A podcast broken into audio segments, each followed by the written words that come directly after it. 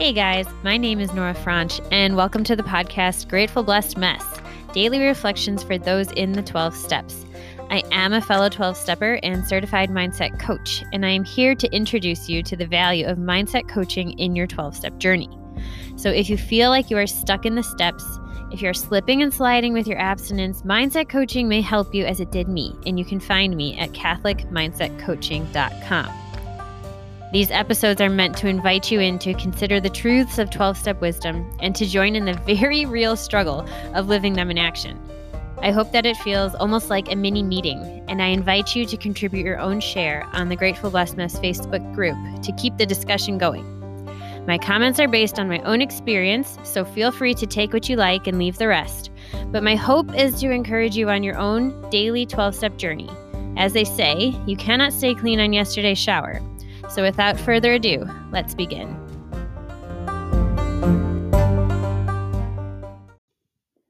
Hey guys, we are reading from A Day at a Time, February 10th.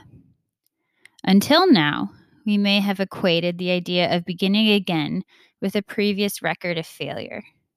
This isn't necessarily so. Like students who finish grade school and begin again in high school, or workers who find new ways to use their abilities, our beginnings must not be tinged with a sense of failure.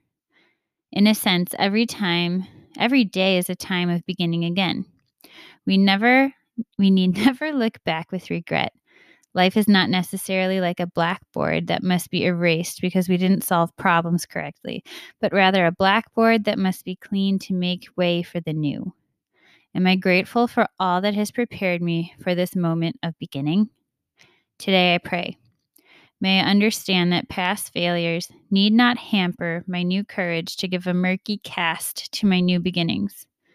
May I know from the examples of others in recovery that former failings, once faced and rectified, can be more a more solid foundation for a new life than easy come successes.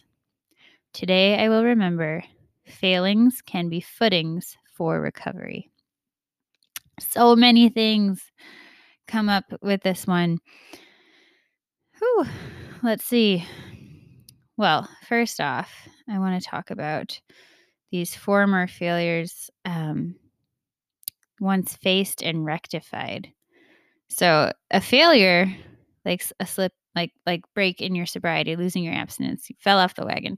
It doesn't have to be the end of the story it can be faced and it can be rectified and you yourself become stronger and your story becomes stronger and more compelling and more relatable. I mean, there's so much good that can come out of the fa- failure. But I will say this just because, you know, I'm reading this in the day that I'm reading it. Um, that sense of like being doomed before you've even begun. Our new beginnings must not be tinged with a sense of failure.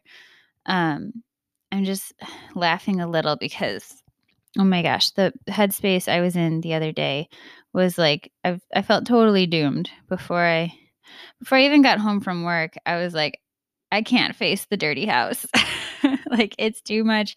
It's too overwhelming. Like I think that like the kitchen was going to eat me alive when I walked in the door cuz I just couldn't tackle the mess. Um that is a sense of failure before you even begin. And I can tell you, my feet felt heavy.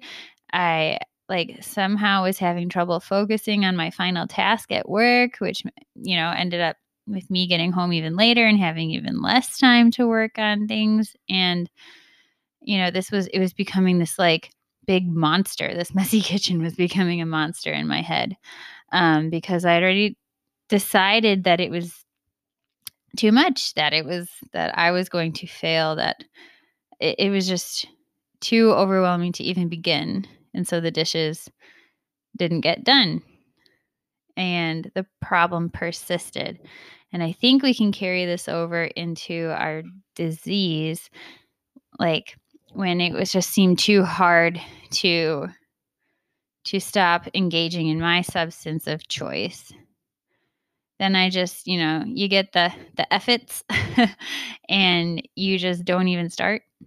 And then you end up even deeper in it and then it's even harder to try the next day. And there's a saying, Nunc Coepi. It's Latin for begin again. And that's kind of the a battle cry that I want to you know start my day with. Um, every day is a new beginning, like they said, but every moment can be a new beginning. And I'm really like preaching to myself here because I'm feeling kind of down lately. um, so every moment can be a new beginning. Every moment can be a time that I reassert my steps one, two, and three. I can't, God can, and I'm going to let Him. And there's a fun little prayer. what was it? That just like came out of my mouth, and I was like, oh, I like that. And it was like, uh, come, Holy Spirit, teach me how to pray. Come, Holy Spirit, help me get out of the way. and I really like that. It's kind of like my version of the set aside prayer. Um, and like really truly i feel like when i am like when my beginnings are tinged with a sense of failure i'm getting in my own way i'm not even turning it over to my higher power and i'm just deciding ahead of time that i'm doomed. And there is no logic to it. I think that's just my disease thinking but gosh darn it am i like you're right. You're absolutely right. I should just go back to bed. And so if that is you, you're not alone. And I would encourage you to just reach out to someone who can champion you, who can, you know, cheer you on in your recovery, who can help you choose like one practical thing to do, whether it's your sponsor, usually sponsor's a good one, um, coach, friend, fellow, someone who can be your accountability buddy to say, okay, I'm going to do this. I'm going to do this thing. And there's another part, the last line here failings can be footings for recovery. And when I read that, I haven't done this very often, and I actually feel kind of weird reading my own poetry because I I don't read it out loud ever. I just write it. um, but it made me think of a, a, a poem that I had written a while back about how kind of like talking about how our failures or pain points can become footings for recovery except it wasn't specifically about recovery but it's just about those pain points becoming footholds. So i'm going to read it to you because why the heck not? And it just sits here not being read anyway. So um, it's called thorns and roses. And here we go.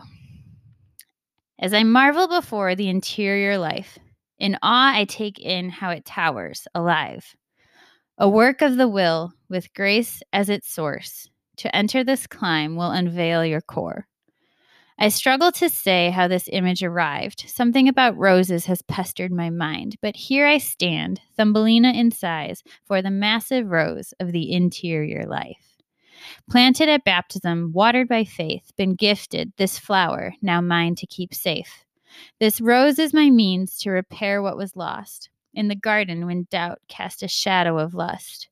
Every inch I ascend restores him in me. His likeness pervades every inch of my being. But how do I climb this thin woody stem? But how do I hold in the lifelong surrend? Ah, the thorns jut out strong. They are a foothold. Give me somewhere to rest when my grip starts to go. Could it be that these spikes, I now comprehend, are safe when approached from the proximal end?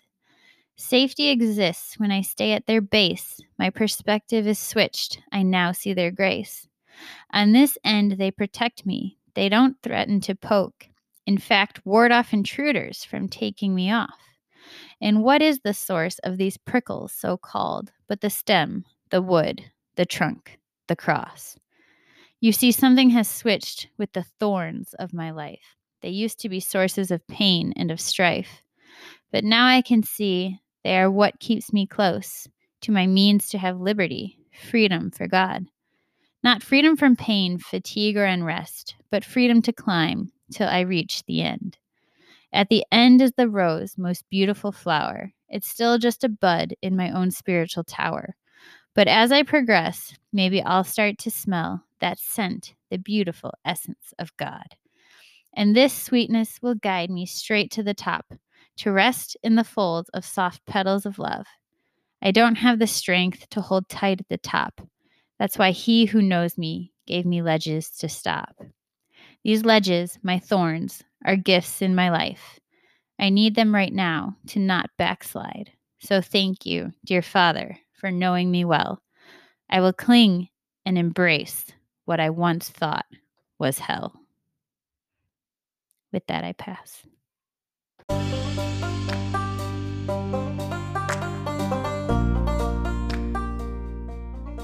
Thank you so much for listening to today's episode.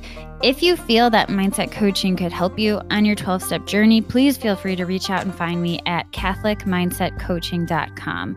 But more than that, it's important to me to give listeners like yourself a place where you do not need to feel alone on your 12 step journey. And for that reason, I've created a Facebook group.